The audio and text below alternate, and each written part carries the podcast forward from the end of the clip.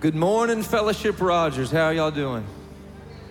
If you're doing okay, say I am. Amen. Well, my name is Heath, and I'll uh, be leading uh, with this team this morning. And let me say, it's a privilege and an honor to be here with you all. So let's, before we start singing, let's turn our minds and our focus and our attention and our thoughts towards the finished work of Christ Jesus. Not only Christ for us, the forgiveness of sin, not only Christ in us, the assurance of our salvation, our living hope, but also Christ through us, a great commission with Christ, a ministry of reconciliation. Let's consider, let's sing about it all, let's consider what it all means. Let's say wow and thank you, and let's worship the Lord together this morning. Amen. Sing it with me. Come, let us worship our King. Come, let us bow at his feet. We say he has done great things. See what our Savior has done and see how his love overcomes. For he has done great things. Yes, he has done great things. Sing it out. Oh, he, oh, hero of heaven, you conquered the grave. You free every captive, and you break every chain. Oh, have done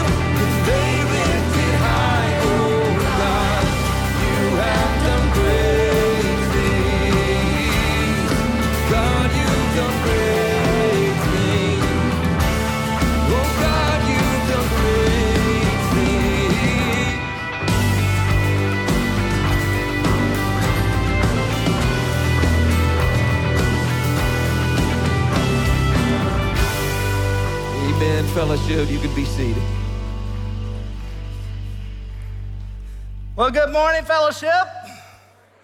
I am so glad that you are here this morning. My name's Sam, and I am the congregational leader, teaching pastor here at Fellowship Rogers.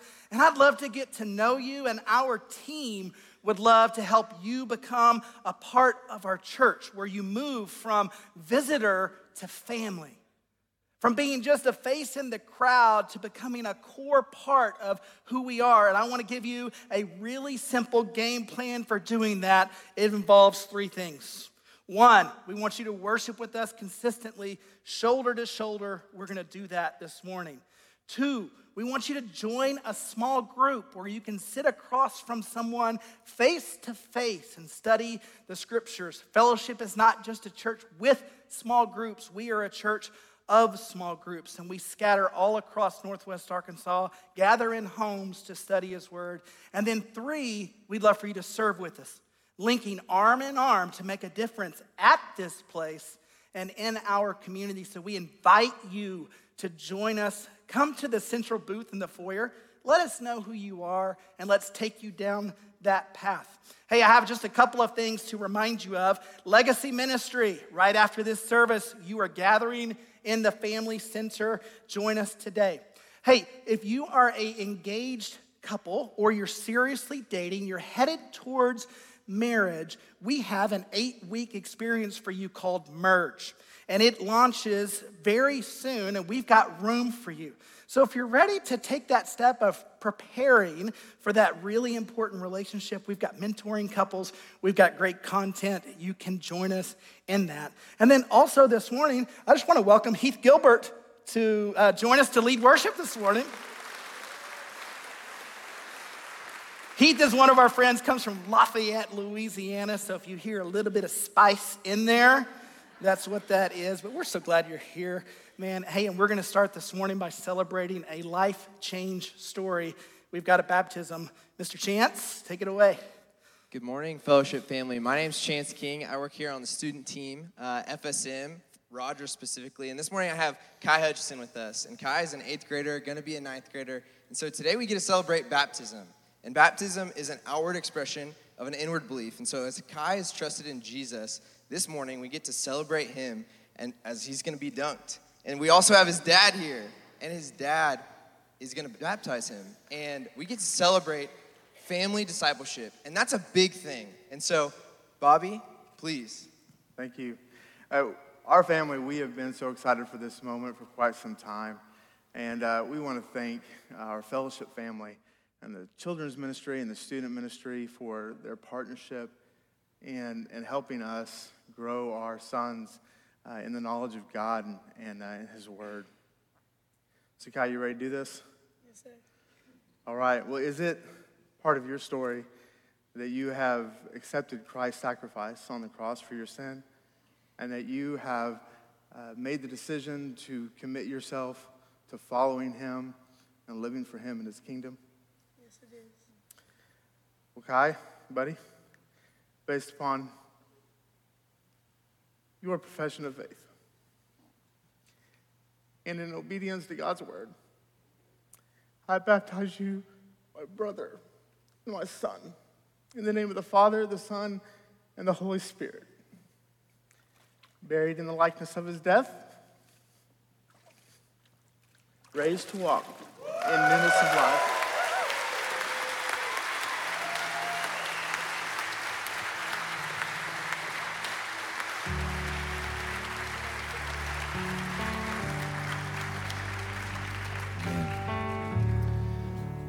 Continue to sing about the good news of Jesus Christ. How great the chasm that lay between us, how high that mountain I could not climb. In desperation, I turned to heaven and spoke your name into Then through the darkness, your loving kindness, it tore through the shadows of my sin. The work is finished, the end's been written. Jesus Christ, my living If you want, if you would, would you stand and continue singing? Who could imagine so great a mercy? Who could imagine so great a mercy? What heart could fathom such boundless grace that the God, the God of ages, stepped down from glory?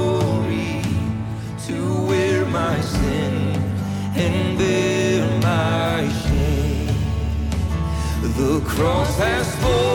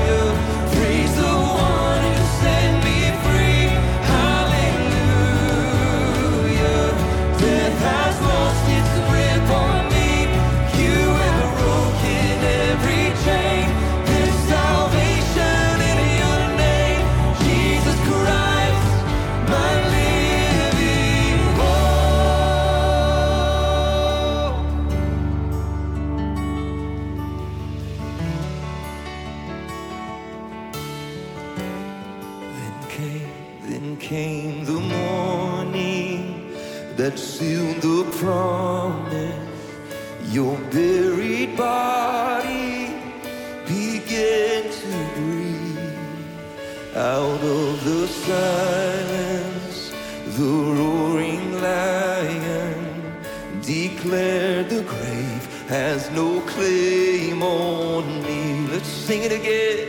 Then came the morning that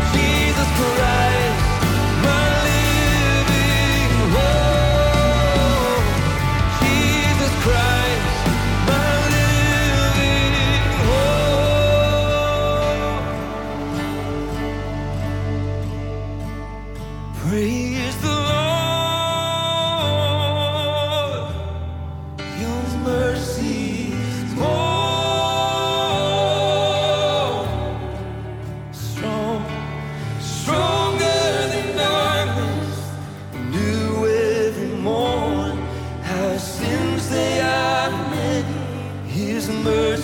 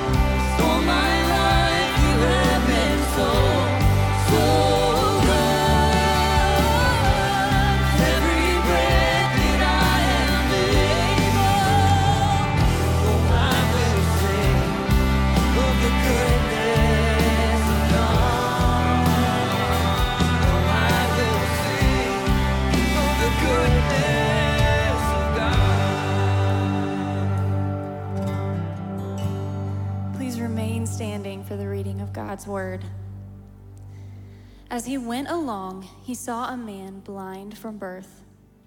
His disciples asked him, Rabbi, who sinned, this man or his parents, that he was born blind? Neither this man nor his parents sinned, said Jesus, but this happened so that the works of God might be displayed in him. As long as it is day, we must do the works of him who sent me. Night is coming when no one can work. And while I am in the world, I am the light of the world. After saying this, he spit on the ground, made some mud with the saliva, and put it on the man's eyes. Go, he told him, wash in the pool of Siloam. This word means sent. So the man went and washed and came home seeing. His neighbors and those who had formerly seen him begging asked, Isn't this the same man who used to sit and beg? Some claimed that he was. Others said, No, he only looks like him. But he himself insisted, I am the man. How then were your eyes opened? They asked. He replied, The man they called Jesus made some mud and put it on my eyes. He told me to go to Siloam and wash. So I went and washed, and then I could see.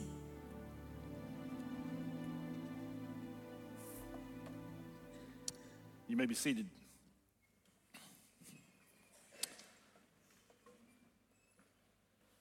In a church this size, or at least a gathering this size, there's probably someone who struggles with their vision or struggles to see, maybe possibly even someone who's blind. But for the majority of us, we have no idea what that would be like, do we? To, to, to not be able to see your entire life what would that be like? Can you imagine you're living your life and, and your vision is completely dark, without sight? You see, this man had navigated this his whole life. He wasn't able to see.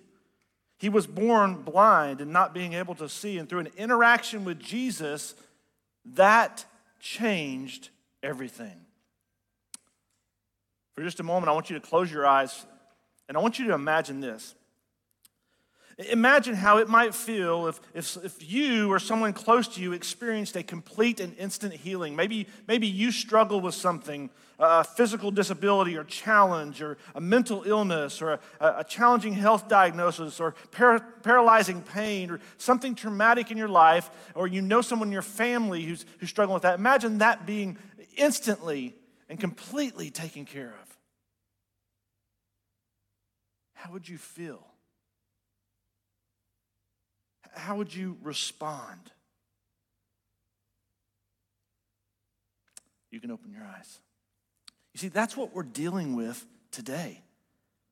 And sometimes as we look at these miracles, we, we just kind of read through them and we forget that the magnitude and the majesty of what's happening. That through an interaction with Jesus, this man's life is changed forever. If you're just joining us, we are actually in the middle of a three part series in the book of John. This one's called The Miracles. And um, we're looking at just the miracles that John records. And this one is about a man who was born blind. And Jesus actually healed the blind on several other occasions um, in Matthew chapter 9, chapter 12, chapter 15, and chapter 21, and also in the book of Mark in chapter 8 and 10. But this one's different. This one, he's actually healing a man who was born blind, who, who had never had vision, had never seen before. Uh, this healing most likely occurs just after the festival, Feast of the Tabernacles, and, and while Jesus was still in Jerusalem. Some believe it actually occurred just outside the temple, because if you look back at chapter 8, Jesus is uh, dealing with the religious elite, as he often does, and he, he, he brings them to a place where they almost just they can't handle him anymore. He, he indicates to them that he is greater than their father Abraham, and they, they can't handle that. Matter of fact, some of them find themselves with a stone ready to stone Jesus.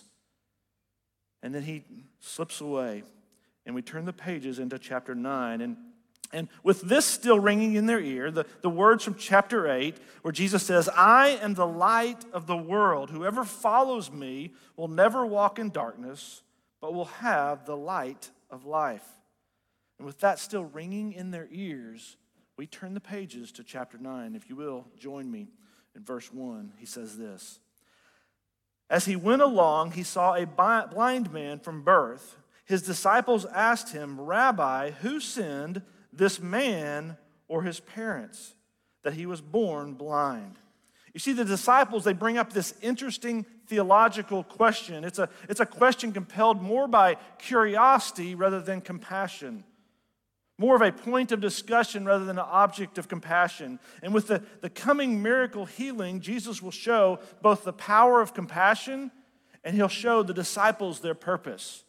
You see, this is a twofold passage. There's, there's some incredible stuff going on here. And their, their theology assumes that this, this blind man, this blind beggar, did something wrong to deserve this, either him or his parents. And there was a, a belief in Jewish theology at the time that, that this was the case. They found that in writing. And look how Jesus responds in verse 3. Neither this man nor his parents sinned, said Jesus, but this happened so that the works of God might be displayed in him. I believe verses 3 and 4, they, they pack the power of the punch of this passage. Jesus says, Neither this man nor his parents sinned, but this happened so that the works of God might be displayed in him. This specific suffering is not the result of a specific sin. And you know what's interesting is that theology was prevalent in the Jewish culture, but I think it's still prevalent today. Uh, people sometimes tend to believe that, oh, they're suffering from something, they must have done something wrong, but most often, that's not the case. Now, Jesus isn't denying the, the, uh, the universal case of, of, of death and sin and suffering. But what he is, he is denying is that this man, this blind beggar, did something wrong to deserve this. And we all know there are cases where we, our, our sin brings on suffering for us, don't we? But that most of the time, that's not the case. And Jesus says the case here his blindness and suffering are not the result of a specific sin. But this happened so that the works of God might be displayed in him. This happened that God might be glorified in his life, that the works of God might be displayed. You see, as believers in Christ, we are God's workmanship. And how you handle blessing and suffering, both the good times and the bad, speak volumes to those watching. Hey, I've got a question for you. Do you believe that suffering can be used by God to bring about greater good? Do you believe it? Yeah, I've seen it equip tons of people for ministry. Matter of fact, oftentimes as ministers here, we'll, we'll have something go on, and I'll say, I know exactly who you need to talk to because they went through that and, and they're walking with the Lord. They'd be a great resource. Uh, James says, he says, consider it all joy when you face suffering. It produces patience, it produces perseverance. Paul says this in 2 Corinthians chapter 12, but he said to me, My grace is sufficient for you for my power is made perfect in weakness. And then Paul says, Therefore I will boast all the more gladly about my weaknesses, so that Christ's power may rest on me. Jesus' power is made perfect in weakness. And then look at verse 4. As long as it is day, we must do the works of him who sent me. Night is coming when no one can work. While I am in the world, I am the light of the world. So after Jesus tells the disciples that the, the purpose of the man's suffering, so that the works of God might be displayed, then he gives them three incredibly powerful personal pronouns. Now we know that a pronoun is typically focused on self, isn't it? It kind of looks towards us, and, and, and Jesus uses those pronouns and he gives, he gives them a, a mission a purpose. He says, We, Jesus and the disciples, must do the work of Him, God the Father, who sent me, Jesus. Jesus said, Hey, here's what we need to do. We need to do the work of God who sent me. And in one statement, he flips the script. Uh, the blind man's healing was not just about him, was not just about compassion to him, that there's a whole purpose that the works of God might be displayed. You think that's possible for us as well? As we deal with suffering, as we deal with the hard things of life, that there might be a purpose greater than us. And that brings up the question what if it's not about you? What if it's not about me? What if, what if my life or my time or my money or my location or my struggles or my family? What if it's not about me? You see, sometimes I think in the church we're guilty of, of, of cultivating this me centered Christianity, aren't we? We want to make it just the right temperature so everybody will come. We want to have just the right music. We don't want it to be too loud or too soft or, you know, too convicting. It's challenging, isn't it? But what if, what if it's not about us? What if it's about Him and His kingdom and His glory? As the passage continues on, it says, Night is coming when no one can work. While I am in the world, I am the light of the world. You see, Jesus gives this, this, this time allotment. He talks about day when he's going to be here, his time on earth. Uh, the disciples' uh, time, an extension to us, do, to do the works, accomplish God while we're with it. So you think about it, he's, he's, he's given us several metaphors here. He's saying day versus night. He's saying blind or see versus blind. He's saying light versus darkness. And he's, he's correlating these things over and over and over in the scriptures. And in the previous chapter, chapter 8 of John, he talks about being the light of the world. Jesus says, I am the light of the world. But you know what's interesting? If you look throughout the Gospels, uh, actually in Matthew chapter 5, You know what Jesus says? You are the light of the world. You see, it's through Jesus that we become his lights. And he says, Let your light shine before men that they may see your good deeds and praise your Father in heaven. And then what John's going to do is he's going to spend the next 20 plus verses and he's going to explain this miracle. It's one of my favorite miracles to study. Look at verse 6. After saying this, he spit on the ground, made some mud with saliva, and put it on the man's eyes.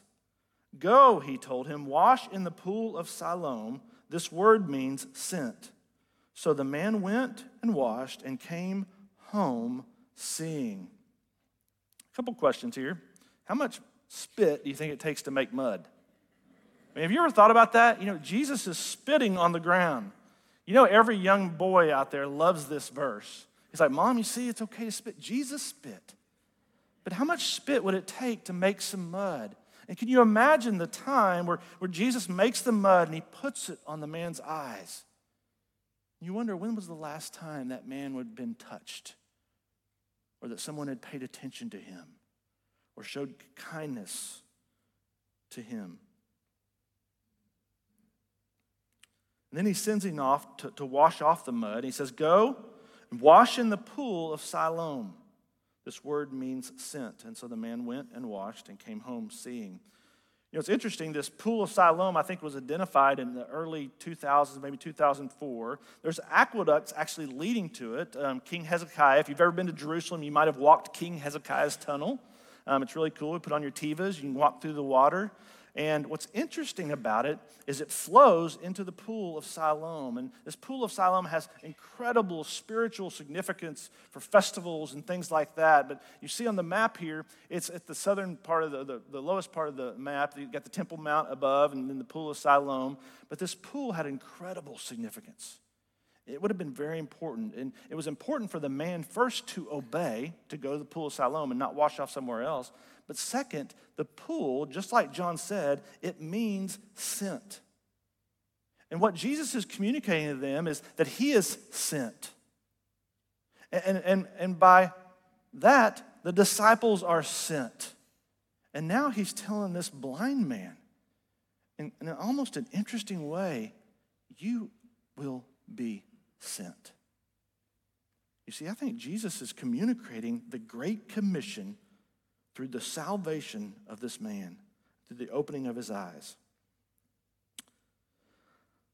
The next, we're going to see that the, these, these witnesses come forward. It's almost going to be like a trial. It's going to be really interesting. And the first witnesses are, uh, are the man's neighbors. And listen to what they say about him.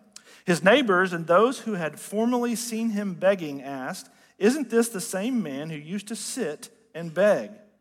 Some claimed that he was. Others said, No, he only looks like him. But he himself insisted, I am the man. How then were your eyes open? They asked. He replied, The man they called Jesus made some mud and put it on my eyes. He told me to go to Siloam and wash. So I went and washed, and then I could see. Isn't that interesting? He's starting to give testimony about his changed physical life. That could be testimony for us. And next, the neighbor says, Well, where is this man called Jesus? And he says, I don't know. And so the man, they take the, the neighbors take the man to the Pharisees. Say, we got to show this, we got to show them what happened. He's been blind from birth. And so the Pharisees bring witness number two, who is also the, the key evidence, the man. He's also the defendant, if you say. And he, they take him before the Pharisees, and look what happens. Therefore, the Pharisees also asked him how he had received his sight. He put mud on my eyes, the man replied, and I washed, and I now see. Some of the Pharisees said, This man does, is not from God, for he does not keep the Sabbath. You know, it's interesting. Jesus often heals on the Sabbath, doesn't he? And the Pharisees often get mad about it. And it's just almost like he continues to drive home this point that, you know, the man's not made for the Sabbath rest. The Sabbath rest is made to serve man, right? And Jesus continues to drive home, but they flipped it. But others ask, How can a sinner perform such signs? So they were divided. And it's almost like they're trying to divert attention away from the miracle that happened by, by focusing on some other problem. Does that ever happen in your home? You're getting on to your kids about something, and then your kids always bring up something else, don't they? We, that's how we do arguments. And you see that with the, the Pharisees here. They're trying to divert, and this is causing division. Some of the Pharisees said, this, is, this man is not from God, for he does not keep the Sabbath. But others asked, How can a sinner perform such signs? So they were divided. Then they turned again to the blind man and says, What have you to say about him? It was your eyes he opened. The man replied, He is a prophet. Do you see the transition? He's moving from, he calls Jesus this man they call Jesus. I don't really know who he is. And now he says, I, I think he's a prophet. They still do not believe that he had been blind and had received his sight until they sent for the man's parents. Enter the picture, witness number three. So we've had the neighbors, we've had the key witness, the man himself, and now we're going to hear from the parents.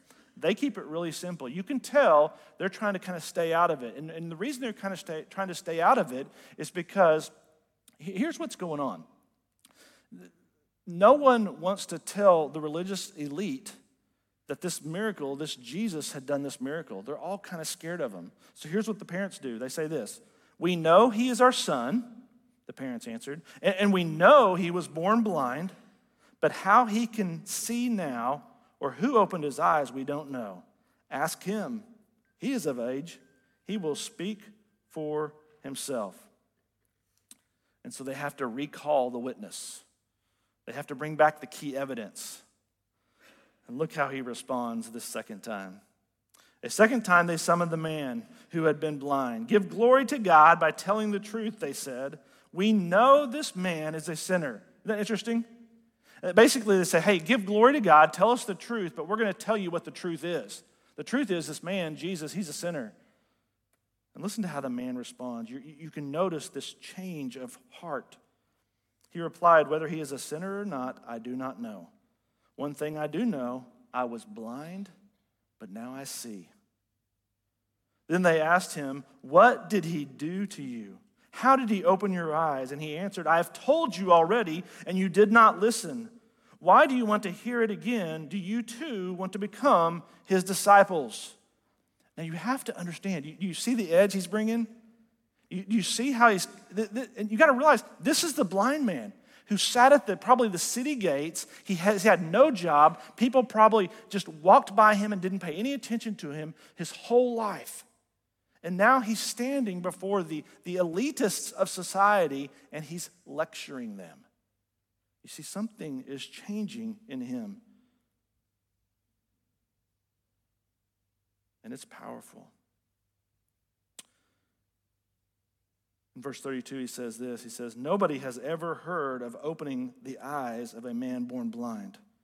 If this man were not from God, okay, now he's saying he's from God. He could do nothing. To this they replied, You were steeped in sin at birth. How dare you lecture us? And they threw him out. So he's moved from some guy called Jesus, that they call Jesus, to, well, maybe he's a prophet, to from God. This man's from God. You see, he's moving from, from being blind to beginning to see. Do you see the heart change happening? He's beginning to believe. And I want you to see how Jesus responds to this. Jesus says this in verse 35. Jesus heard that they had, they had thrown him out. And when he found him, he said, Do you believe in the Son of Man? Who is he, sir? The man asked. Tell me so that I may believe in him. Jesus said, You have now seen him. In fact, he is the one speaking with you. Can you imagine the moment? The guy's probably hearing his voice going, Oh, he's the guy. You know, I've never seen him before because I was blind last time he was with me. He, he touched me, he talked to me, but now I'm seeing him. And Jesus says, You have now seen him. In fact, he is the one speaking with you. Then the man said, Lord, I believe. And he worshiped him. What an incredible transition. If you're here today and you're, you're wondering about Jesus and you're not sure if you really have a relationship with Jesus, you see the progression. It's not prescriptive, it doesn't have to be exactly like this, but we all went from being blind, those of us who believe in Christ, to, to starting to see to believing. There's a progression that happens. The man they call Jesus. Oh, maybe he's a prophet. He's, he's definitely from God. Lord, I believe. You know, each of us, interesting enough, was this blind beggar, weren't we? Maybe you weren't physically blind. Maybe we've been able to see all our life. Maybe you suffer with something or you struggle with something that you'd love to be released of. But we see here that God can use our, our, both the blessings and the struggles of life to be incredible works to glorify Him. But we've all started as this blind beggar who needed to be, begin to see and believe. What if the life you have, the challenges you faced, the giftings and passions God's given you is for something bigger than you and me? What if the struggles we face are meant to give glory and testimony to God. Each of us has a story. It's a powerful story. It's a personal story. It's a story that's meant to be shared. It's a story that's meant to give glory to God. But I'll tell you this it's not the big story. There's this idea of God's story is the big story. Our story is the little story. It should fit into his story. And sometimes I think, and I do the same thing, I think I reverse it.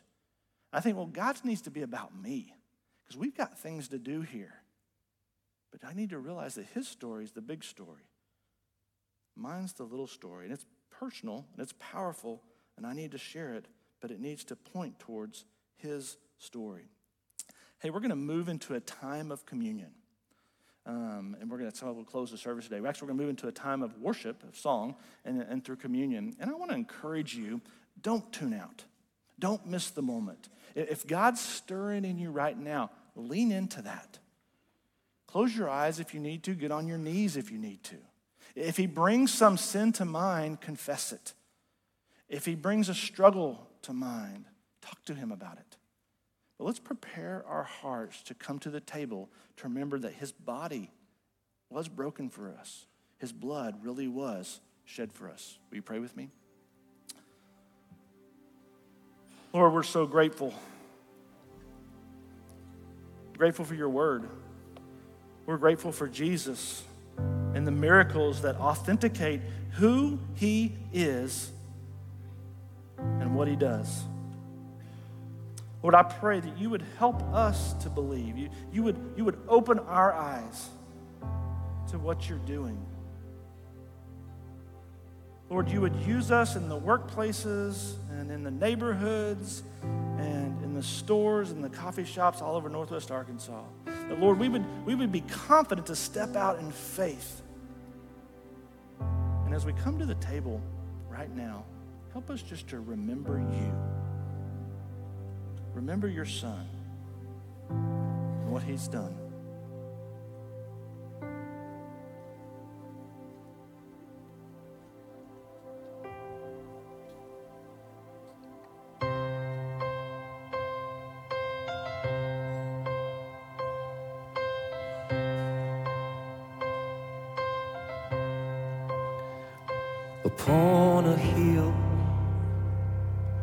Perfect Savior, upon that day, the greatest love, the punishment that should have fallen on us was upon Him, upon Him, upon His head, a crown of thorns upon his heart a broken world. The wage of sin, all the weight of our transgressions was upon him, upon him.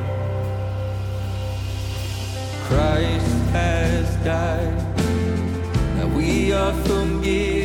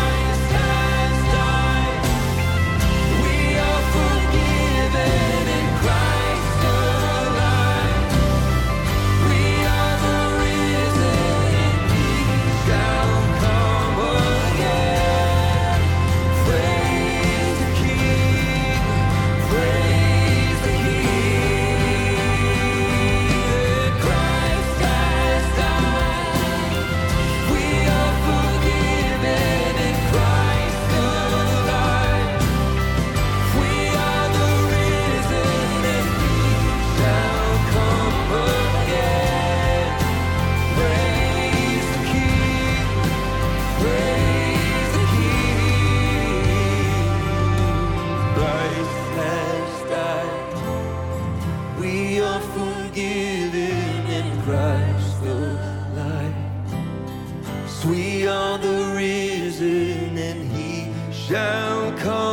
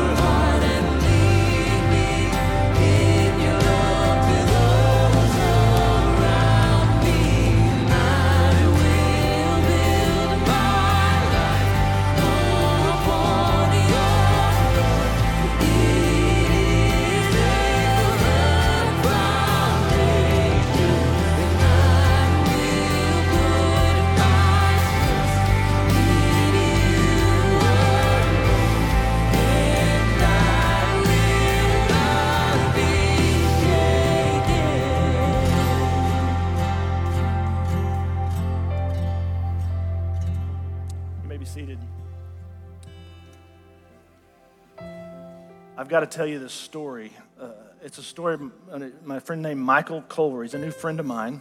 We actually met at the men's retreat, um, just happened a month ago.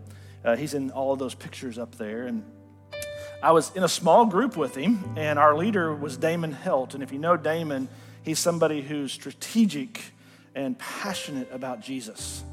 And it didn't take me long to realize that uh, Michael and another guy, and maybe more guys in the group, were being discipled by Damon.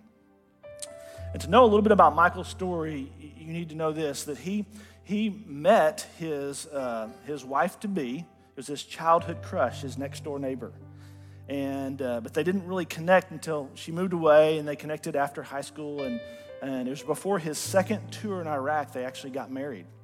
And he said uh, being gone in Iraq was hard on him, and it was hard on their marriage, as you can imagine. He said he did almost 20,000 miles um, driving a, a, a, personnel carrier um, in Iraq, took six roadside bombs. It was hard being gone. And when, as he came back and, and this young marriage, um, it was hard to come back, it, hard to transition back in. And then he said, um, there were a particularly difficult time, fast forward 10 years, a particularly difficult time in his marriage, they got invited to fellowship, um, he and Heather and uh, by Daniel and Ariel Husband. And so they came and they joined our marriage ministry, Reengage. And guess who happened to be their leader? Damon and Nikki Helt. And that's how him and Damon got to know each other. And they began meeting together, processing life together. And Michael said, I knew about Jesus, but I didn't know Jesus. And he says, well, it was a process for me. I moved from being blind to beginning to see to believing. Sounds familiar, doesn't it? Well, about two years ago, Damon and Michael went to a men's conference together called Men's Encounter um, after they'd gone through Reengage and started coming to fellowship. And, and it was at this men's encounter at New Life Ranch that Michael prayed to receive Christ. He said, You know, I've been thinking about it for a while. It was a process, but it was at that time, that weekend, he prayed to receive Jesus as his Lord and Savior. He believed. Well, he said after uh, that, that was the best year of Heather and I's marriage. But then in early March of this year, Heather was diagnosed with stage four cancer. Uh, the, the 29th day of March, that same month, Heather went to meet Jesus. And he was wel- she was welcomed by him. And I share this story for two reasons. One, I want you to pray for this grieving young man join me in doing it. But two, he was the blind beggar. Michael was. And so was I. And so were you. And he moved from being blind to seeing to believing. And now he's, he's going through this incredible challenge in his life. I'm watching as he and his mentor and those around him, he's trying to do it so that the works of God may glorify God. It's a wonderful story. And that's the story in the scriptures. That's the story of the testimony we've heard today. That's our story. You know, it's interesting. So, t- fast forward two years uh, later at our men's retreat last month when Michael and I met, um, I heard that he had indicated that, man, this is a special place. And so I want to do something special here. And he, he wanted to be baptized. He wanted to make a public profession of his personal decision, and he wanted Damon to be a part of it. And so at our men's retreat, uh, just last month, this happened. Watch this. Michael, is it Michael, is it your story that you believe that Jesus walked this earth, crawled on the cross and died, and was resurrected again? Not only do I believe it, but I'll live it till the very last breath. You're going to leave this body. Brother, it is my privilege to baptize you in the name of the Father, and the Son, and the Holy Spirit. Buried with Christ in baptism, raised to walk in a new life.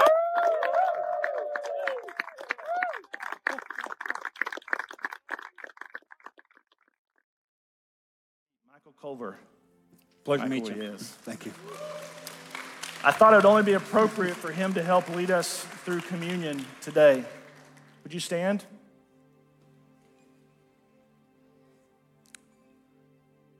Church, the body of Christ, broken for you.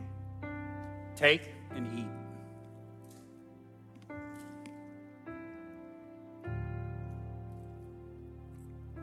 The blood of Christ, shed for you. Take and drink.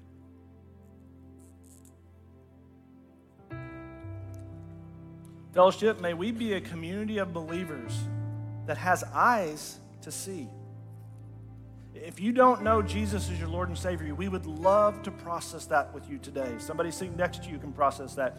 You can come to our prayer room. Alan, Kristen, Steven would love to process that. No pressure, just conversation. We'd love for you to join a small group. But, fellowship, may we be a community of believers who have our eyes up and looking out in the neighborhoods and in the workplaces and everywhere we go. May we be willing to share our story and let, may it point to God's story.